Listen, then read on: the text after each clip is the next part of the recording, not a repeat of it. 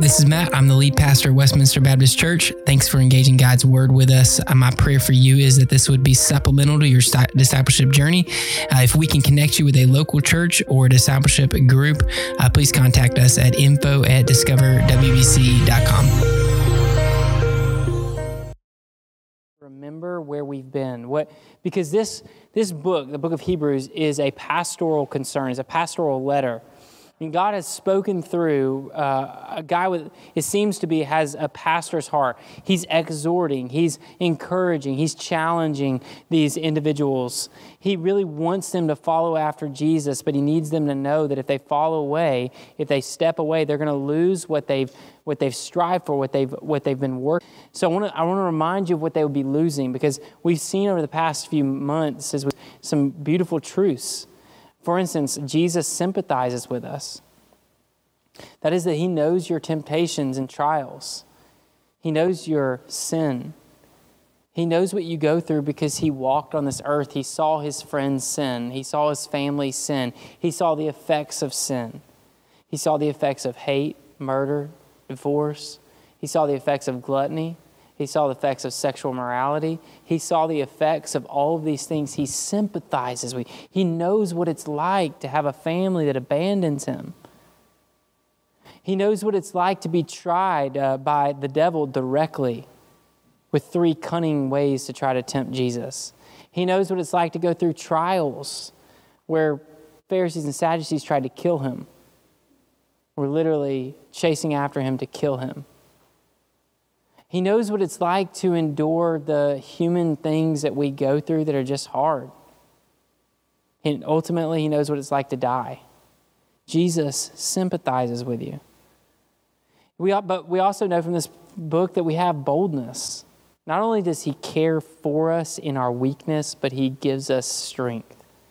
It's like two sides of the coin. You got Him caring for us in our weakness, and then He's got you've got us him bringing us up into boldness so that when we enter in the throne room of God, we have a confidence in front of the Father, knowing that Jesus has saved us. I'm freed and forgiven because of Jesus. So now I stand before the Father, not in fear that I will be kicked out or cast away or spend eternity in hell, but instead that I will spend eternity with my God who loves me in a, in a Eden like state, with forever being in his presence and goodness. I have that boldness. I have the sympathy of Jesus and I have the strength of Jesus. But not only that, I have the rest that Jesus promises. We've seen throughout Hebrews that we have this rest that ultimately the uh, Old Testament uh, people wanted. They desired, they were enlightened, who tasted the heavenly gift, who shared in the Holy Spirit, who tasted God's good word and the powers of the coming age, and who have fallen away. This is because, to their own harm, they are re crucifying the Son of God and holding him up to contempt. For the, uh, for the ground that drinks the rain that often falls on it and that produces vegetation useful to those for whom it is cultivated receives a blessing from God. But if it produces thorns and thistles, it is worthless and about to be cursed, and at the end will be burned. So you can see why people would go to this passage and ask the question Can I lose my salvation? But I don't think you're asking the right question. What we really should ask is what is this passage saying? Not ask the passage what we want it to say or what we want to find out. We just simply need to know what does this passage say? So I want to walk through it with you, showing you what it says and then what the rest of Scripture says, similar to what it's dealing with. And then hopefully we'll be able to walk away knowing what we can do today differently because of this truth, this passage. So, verse 1 Therefore, because of all we read in the past about Melchizedek and his high priest and going to atone for us, therefore, because of that atonement, let us leave the elementary teaching about Christ and go on to maturity. Let us leave this foundational stuff and go on to eternity. Now, is this leave in the sense of I'm done with it, I don't need it anymore, or is it grow upon it? That Greek word doesn't give you the idea here of abandoning, but rather strengthening uh, that's why it says to go on to maturity. We're not leaving towards a different topic. We're growing on an immature foundational teaching and making it a mature teaching. Uh, for instance, you guys remember 11th grade math? Some of you still there? I don't know. I don't even remember the mathematical terms. I think that something like trigonometry is close. So we're going to go with that. We learned trig back then. We learned maybe some form of algebra 3. Uh, is that the same thing? That's the same thing, I'm pretty sure. Anyways, we learned math in high school, and I'm so good at remembering it that I don't even know what it's called. So I, I'm pretty sure that you don't remember it. But maybe some of you in here are mathematicians, maybe some savants in here, maybe some really just intelligent people who remember all that stuff that you learned in high school about math. I don't. I remember the basics. But I do remember first grade reading because I do it every single day. I'm reading in front of you. You read every single day. We talk with language that we've learned in first grade, how to pronounce words with two syllables or three syllables, uh, what different types of grammar are, and where the noun is, and uh, subject, sorry, subject, verb, and direct object, and indirect object. We learned all that, right? And we've built off on that from then until now. When I was first learning different languages, Greek and Hebrew specifically, I had to relearn the English grammar. I had to strengthen my foundation into a maturity so that I could cross over into another language, so that I could remember all those grammatical rules. Okay? We've got to strengthen our elementary teachings, not abandon them. Let us move on, move forward into mature teachings. So then it's going to list out the different teachings. It says, not laying again a foundation of what? Repentance from dead works and faith in God. So, what we're saying is we're going to move forward from that. We're not abandoning it. Obviously, we shouldn't abandon teaching about repentance and teaching about faith, but we're going to move forward. We're going to teach you what it means to have a mature faith, a mature repentance. See, immature repentance says, I don't want to do that. Mature repentance says, I'm going to do something about not doing that. We're going to move you towards mature, where I say, I don't want to do that, and I'm going to put things in my life, things in place where I'm going to grow from that. Faith in God. We're moving from immaturity to maturity. Not, it's not a faith in a God out there, it's faith in a personal God. So I want to learn about Him, I want to know Him. You know, I'm not going to ask basic level, elementary level questions. I'm going to move forward with who is my God? How can I get to know Him? And I'm going to do that.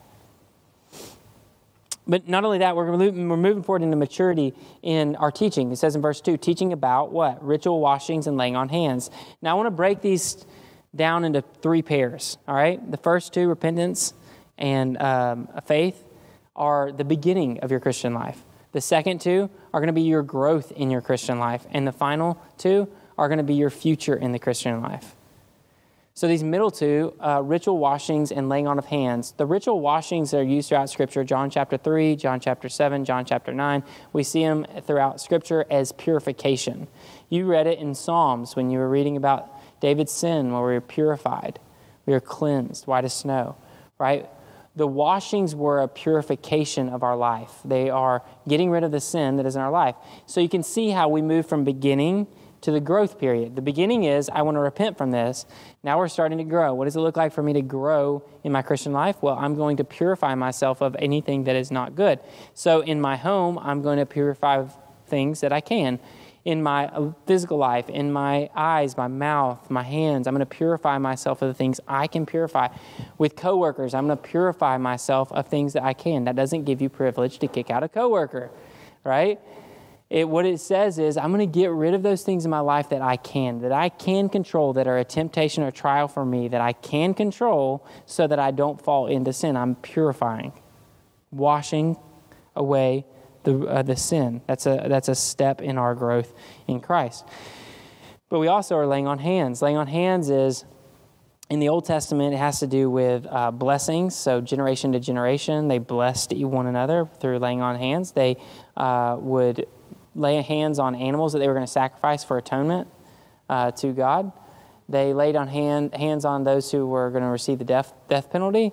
They laid hands on people who were going to uh, do Christian ministry.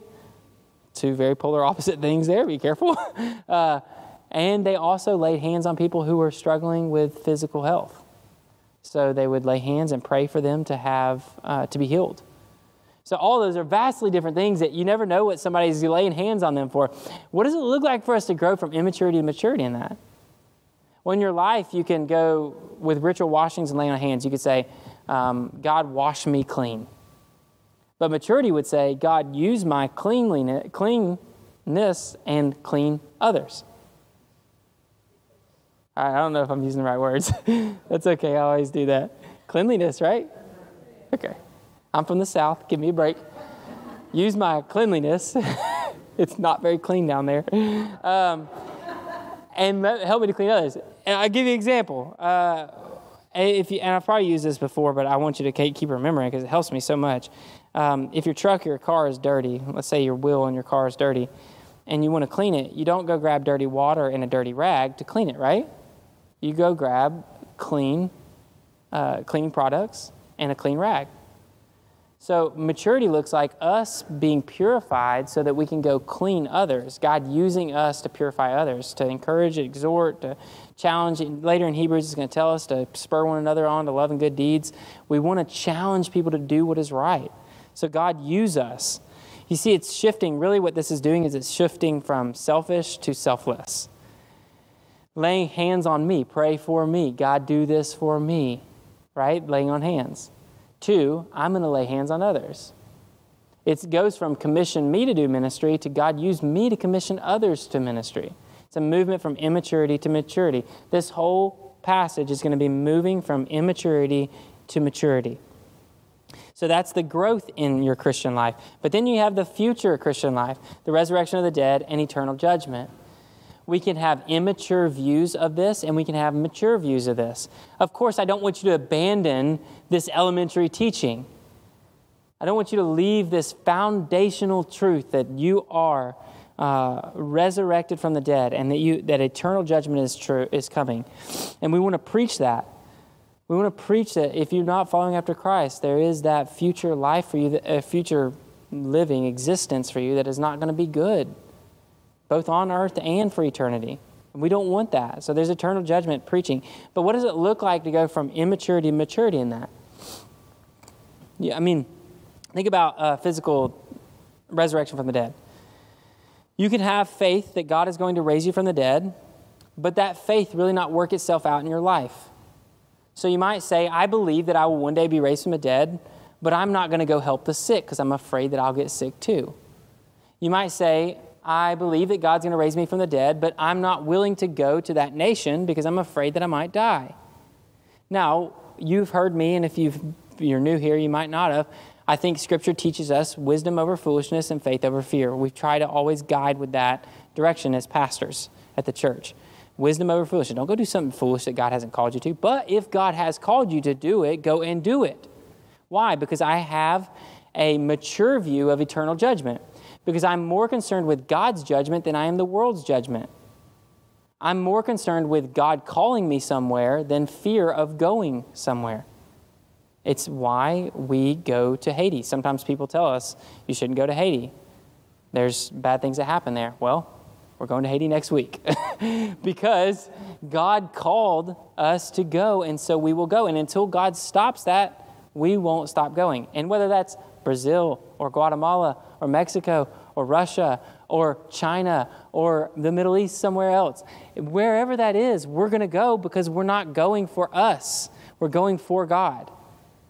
And when you think about eternal judgment, you think about it like this I got two sides that we could think about. One is, uh, I don't want to be persecuted. Well, you're going to have physical resurrection from the dead.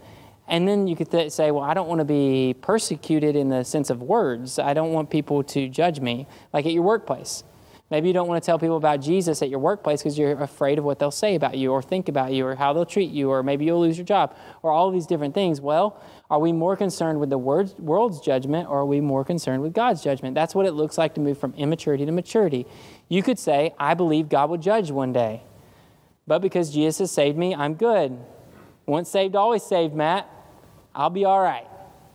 Okay, that's not what Scripture teaches. It teaches us to move to maturity, to understand that when we are judged, we will stand before God accountable for what we did with the blessing that we were given. And so we stand before God going, You called me to do this, and I did it because you called me to do it. I will do what you called me to do because I believe that no matter what, whether I'm judged by the world or persecuted by the world, I'm going to do what you've called me to do. Now, as any good encouraging pastor would do, and God speaking through this author. He says in verse 3, and we will do this. Now, if you stop there, and we will do this, stop there. It looks like it's a human thing. This like whole process is something I'm doing, a thing that I'm doing. Because it says in verse 3, and we will do this. Are we going to do this? If God permits. What is God calling you to do? Moving from immaturity to maturity in your life. What does that look like, and what is He doing in your life? Now, I don't think you can separate these two pa- uh, verses, especially this whole passage, out. It's a logical progression. It's the words, in fact, are connected. For uh, in verse four, it says, "For it is impossible." That's connected to the therefore. Therefore, move on from immaturity. Stop being immature. For verse 4 For it is impossible to renew to repentance those who were, and he's going to tell you all the immature uh, the people who were immature what they also experienced. Immature people can also experience these things, all right? Immature in their faith, yet once enlightened. They tasted the heavenly gift, they shared in the Holy Spirit, they tasted God's good word and powers of the coming age, and yet they also have fallen away. Once enlightened, from death to life. Maybe in the Old Testament, the story you see the Israelites being uh, given light. It's new light. It's a from darkness to light, those kind of things. You've been brought from death to life. It's your salvation experience. But the, but the second phrase he gives us is the gift of salvation. So you also you were drawn from dead works to good works, but you were given a gift of salvation. Don't forget you've been given freedom and forgiveness. Now, when we see that heavenly gift, it could be talking about Romans 5, where it's faith is a gift. It could be talking about Romans 8, where or uh, Ephesians 1, where the Holy Spirit is the gift. But because of the first verse and because of the third verse or third uh, uh, experience, who shared in the Holy Spirit, that's probably talking about the Spirit being poured out in your life. This one's probably talking about the heavenly gift of salvation. It's a gift from heaven, the relationship with God being restored. You've been enlightened. Okay, I know what I need. Now I've received the whole, uh, salvation. I've received the Holy Spirit. The Holy Spirit's been poured out in my life, uh, yet still immature who tasted God's good word, read the Bible, understood some of the Bible, been given preaching, all those things, and the powers of the coming age. They saw miracles. They, they were able to witness and experience the miracles of God. I'm thinking like Peter, James, John. I'm thinking Judas, man. I'm thinking Saul, who saw God working. I'm, I'm thinking these guys who experienced God's miracles on earth. And then it says in verse 6, and who have fallen away. So you have immature uh, people who heard elementary teachings but didn't move forward, who were enlightened, they knew what they needed, they were they tasted the whole heavenly gift, so they experienced salvation. They experienced Holy Spirit being poured out in their life. They tasted of God's good word. That is, they knew the goodness of it. They experienced the powers of the age and come. That, that means that they experienced the miracles of God, which is, uh, would be an amazing experience and is an amazing experience. And then finally, they uh, fell away. And so we connect we have to connect these two together to say, okay, what what is this passage telling us? Not what am I asking? Am I asking, can I lose my salvation? Or what is this passage telling me? This passage is telling us this immature people who've experienced these things fall away. Immature people who've experienced these things fall away. But why do they fall away? I think it's important to ask why do they fall away? Is this passage telling us about what God does or about what humans do? This passage is telling us about what humans do. So, what do humans do? Immature humans fall away. That's why, at the very beginning of it, what is the purpose of this passage? It says, Therefore, let us leave the elementary teaching about Christ and go on to maturity. What is the point of this passage? To tell you, you, us, we, humans, to move from elementary teaching to mature teaching. That's what it wants us to know to grow in our faith so that what? We don't uh, fall away and we don't fail to renew to repentance. You could ask it like this Can I lose my salvation? Absolutely. Can you lose your salvation? Well, sure. I mean, it doesn't take, nobody has to, don't, don't take that as a sound bite, please. Keep listening. Can humans lose their salvation? Of course. We're, we are filthy rags. We are sinful. We do wicked things. We have wicked ideas. Um, just today, you've probably lied to somebody, cheated some way, capacity. You've said you're better than you are. Something like that, right? Something has happened where it's caused a little bit of pain in somebody's life. You've thought something wicked or evil and you didn't act upon it, hopefully, or maybe you even acted upon it. Maybe you had a fight with somebody already this morning. All those different things culminate in bad stuff for humanity. So, can we lose our salvation? Yeah, we're really good about that. But is God strong? Is God faithful? And does God save us? Yes. Here's a better question than can you lose your salvation? Can you gain your salvation? So if you look throughout Scripture and you ask the, the question, can I gain my salvation? The answer is always no. I can't gain my own salvation. That's why Jesus comes. The whole point of the New Testament is the Old Testament people continue to fail to be back in the Garden of Eden with God. So God the Father sends his Son to restore us back to his presence for eternity through his life, death, and resurrection. It's the gospel. I couldn't do it, so he did. And if that's true, I, of course I can't gain my salvation. And also, of course, I can lose my salvation because it never was mine to gain or to lose. So, what this passage is basically telling you is immature people who experience all these things can fall away. Okay, I know that. But my God's not going to let me fall away. Here's the thing when you look at this passage, you see immature people. What, I'm, what I hope to inspire you to do is to see that this pastor is basically telling his people, or I believe is telling his people from this passage, is telling them to grow to a maturity where they can repent. So I want you to look at this verse again, verse 4. For it is impossible to renew to repentance those who were. Is it impossible for God to renew someone to repentance? That's the question we should ask. I think that might be the question we should ask from this, this passage. This is talking all about humans, all about what we're unable to do. But if you really want to know that question that people ask all the time can I lose my own salvation? I think you should probably ask is God able to renew people to repentance? Because usually what people ask is, you know, my, my brother or my friend or my son, daughter, or parent is not living for God, but they believed in God at some point. Did they lose their salvation? Well, I, I, think that the most important thing probably to ask in this is Is God able to save them and is God able to cause them to come to repentance yet again? Well, let me give you an example of someone. There was a man who worked as a fisherman, and Jesus walked up to him and he said, Hey, will you come follow me? And he left his job, left his career, left his everything, uh, even left a portion of his family to follow after Jesus. And as he was following after Jesus, he still struggled. He was sinful, very sinful. He wanted Jesus' role. He would often tell Jesus what Jesus should do. And he would often also tell Jesus that he wanted to sit on Jesus' throne, like right beside him. Like, I want to rule over these guys. You may have seen this character portrayed in uh, the TV show The Chosen. His name's Peter in there. And uh, he is in that a very jacked dude and, and I think that's probably a great illustration of Peter because Peter was always trying to rule over others. I think he thought he was so big and so strong and so mighty, all those different things, right?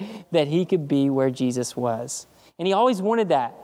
He even told Jesus one time that uh, he told Jesus what to do. He's like, no, no, you're not going to go there. You're, you're going to, I'm going to protect you. And that was his mindset. I'm going to save you and deliver you so that you can be reigning above Rome and I'm going to reign there with you. And what Jesus say to him? Get behind me, Satan. For you're thinking about human things, worldly things, not about heavenly things.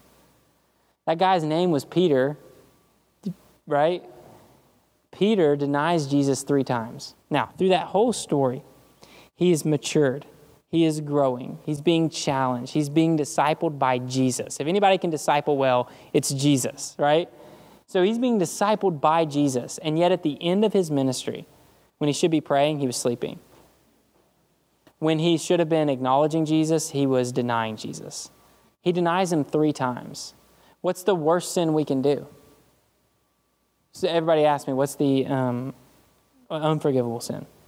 What's that unforgivable sin? Denying the Holy Spirit. That's, that is what Scripture says it is. Denying Jesus' salvation and gifting of the Holy Spirit is the unforgivable sin because it's the one sin that denies Jesus of the forgiveness that covers all sins.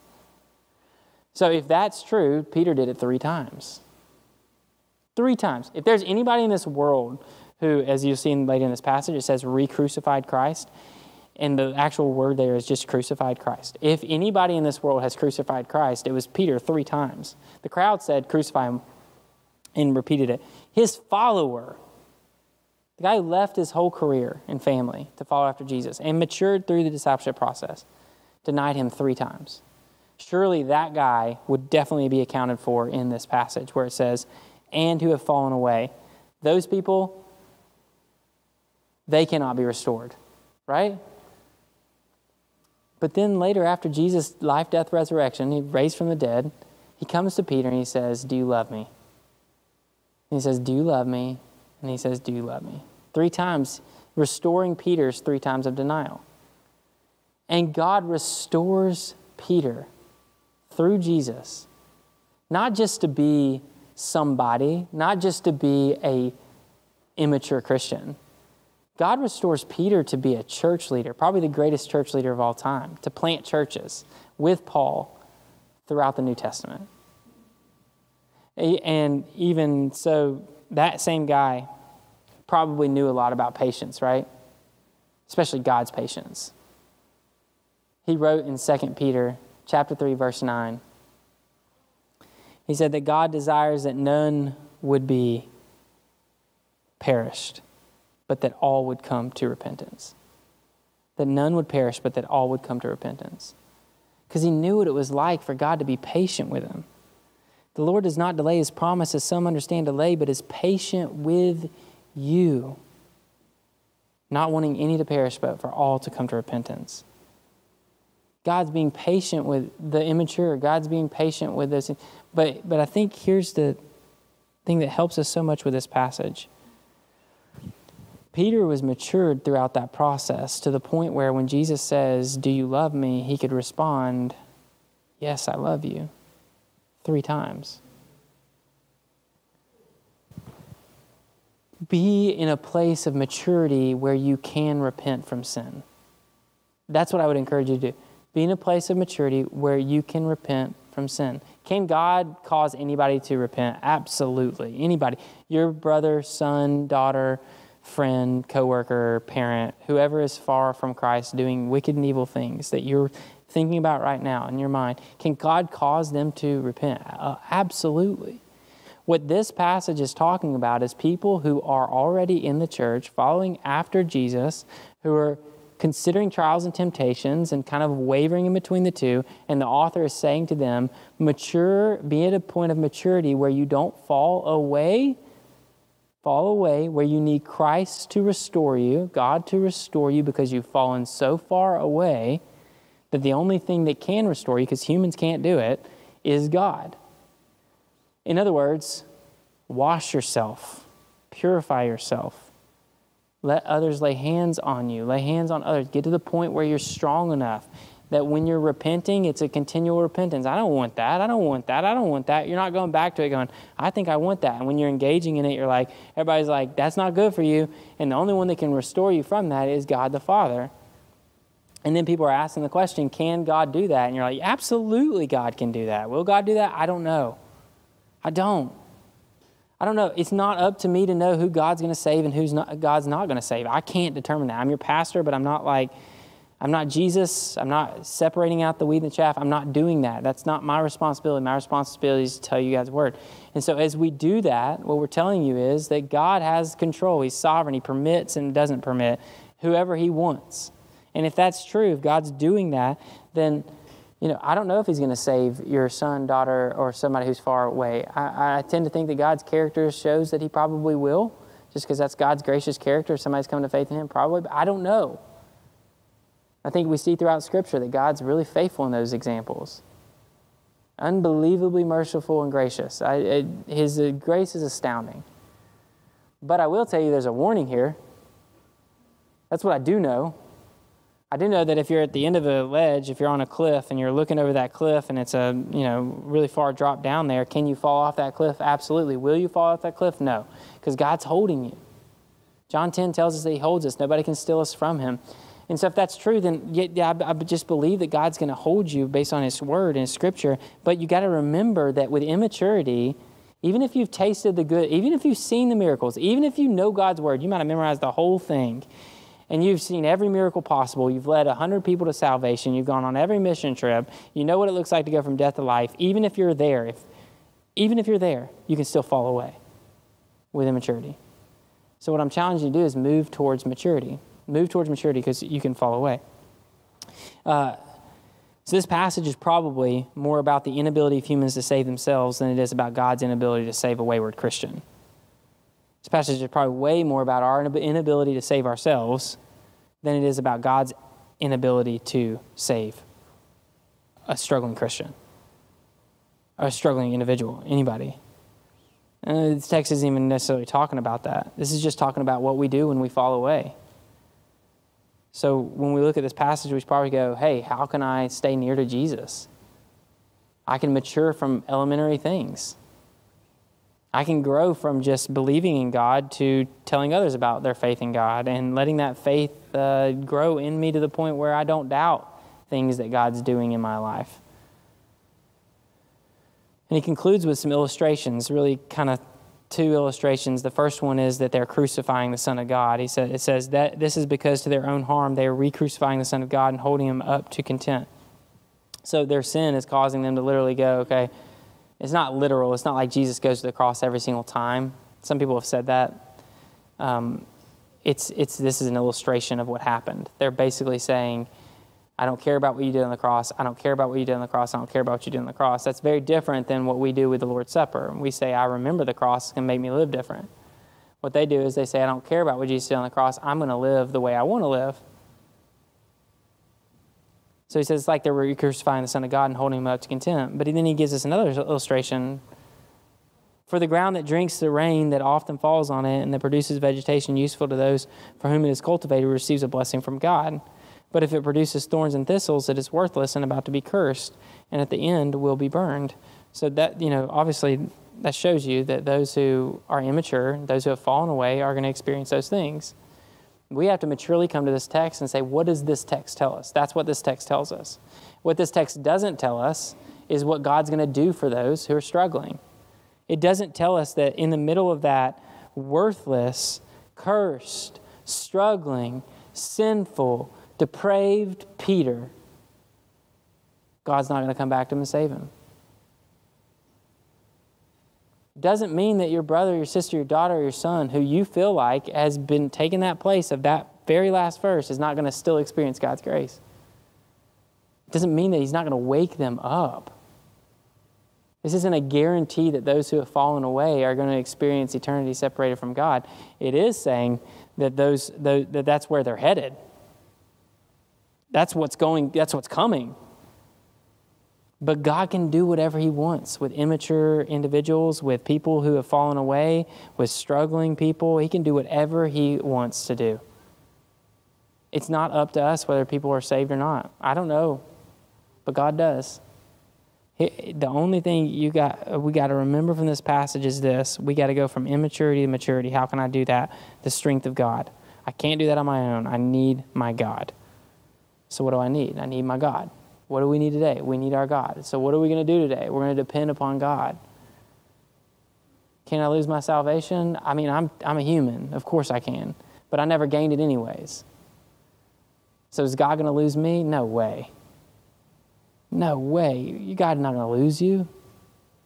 You might run away from Him, but He goes and finds that, that one. He leaves the 99 and finds the one. So, my prayer for you today is that you will have a reassurance in the promises of God that He is going to strengthen us, He's going to redeem those who He's called His children.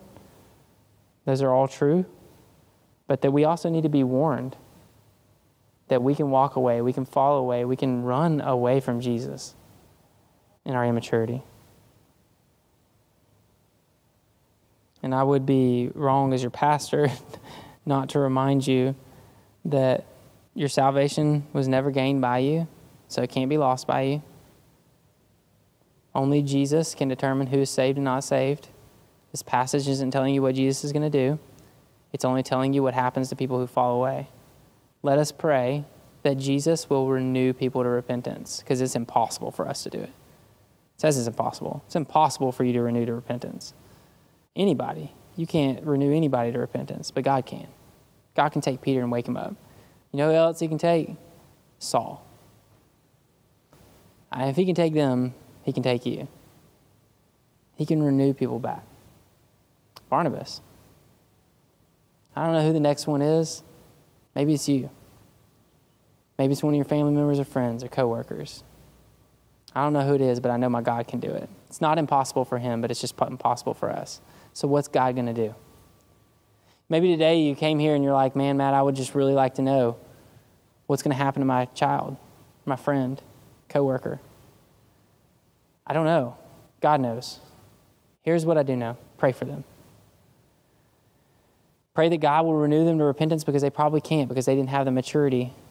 They didn't, they didn't never move from elementary teaching to a mature teaching. Probably, I'm assuming. I don't know. But just pray for them. Pray that maybe they had a strong move from elementary to mature and maybe they will renew to repentance. Or maybe pray that God will, even in their immaturity, in elementary teaching, maybe God will still wake them up. And I don't know what he'll use. I don't know if he'll use you. I don't know if he'll use somebody after you've gone, gone long gone. But I trust that my God can wake people up from death into life, no matter where they are. If he can do it for Peter, I believe he can do it for you. So uh, I want to, as the band comes forward, give you three gospel responses. First, hear the warning. This is a warning, y'all. It's a straight up like challenge to you. Don't stay in your elementary status. If you do, you might fall away, and if you fall away, you might find yourself separated from God. Like I never had faith. I never was saved. I never always I don't know. But I just encourage you receive this warning and move from elementary teachings to mature teachings in faith in Christ. Uh, my second is to, uh, if you've moved on from that immaturity and you've received that, would you in your life steward the good blessings that God has given you so that you can do it for others?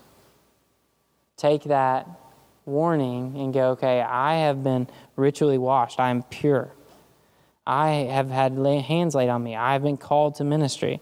I'm going to go do that. I'm moving from elementary to mature things by taking that blessing and I'm going to mature that and give it to others. I'm going to help others grow in their faith now. And third, would you trust in the security of God's promises?